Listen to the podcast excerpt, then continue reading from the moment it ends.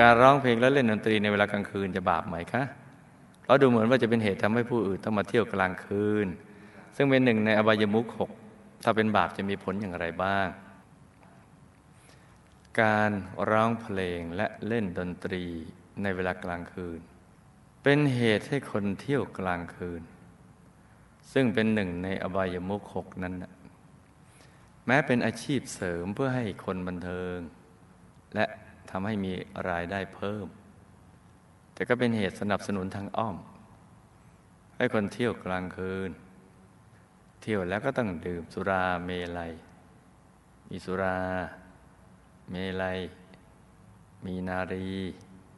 และอีกหลาย ๆ อย่างซึ่งเป็นอกุศลกรรม สิ่งนี้ก็จะมีวิบากกรรม คือจะต้องไปเกิดในครอบครัวที่มีสมาชิก เป็นบ้าใบปัญญาอ่อน แล้วก็จะมีความเดือดเนื้อร้อนใจ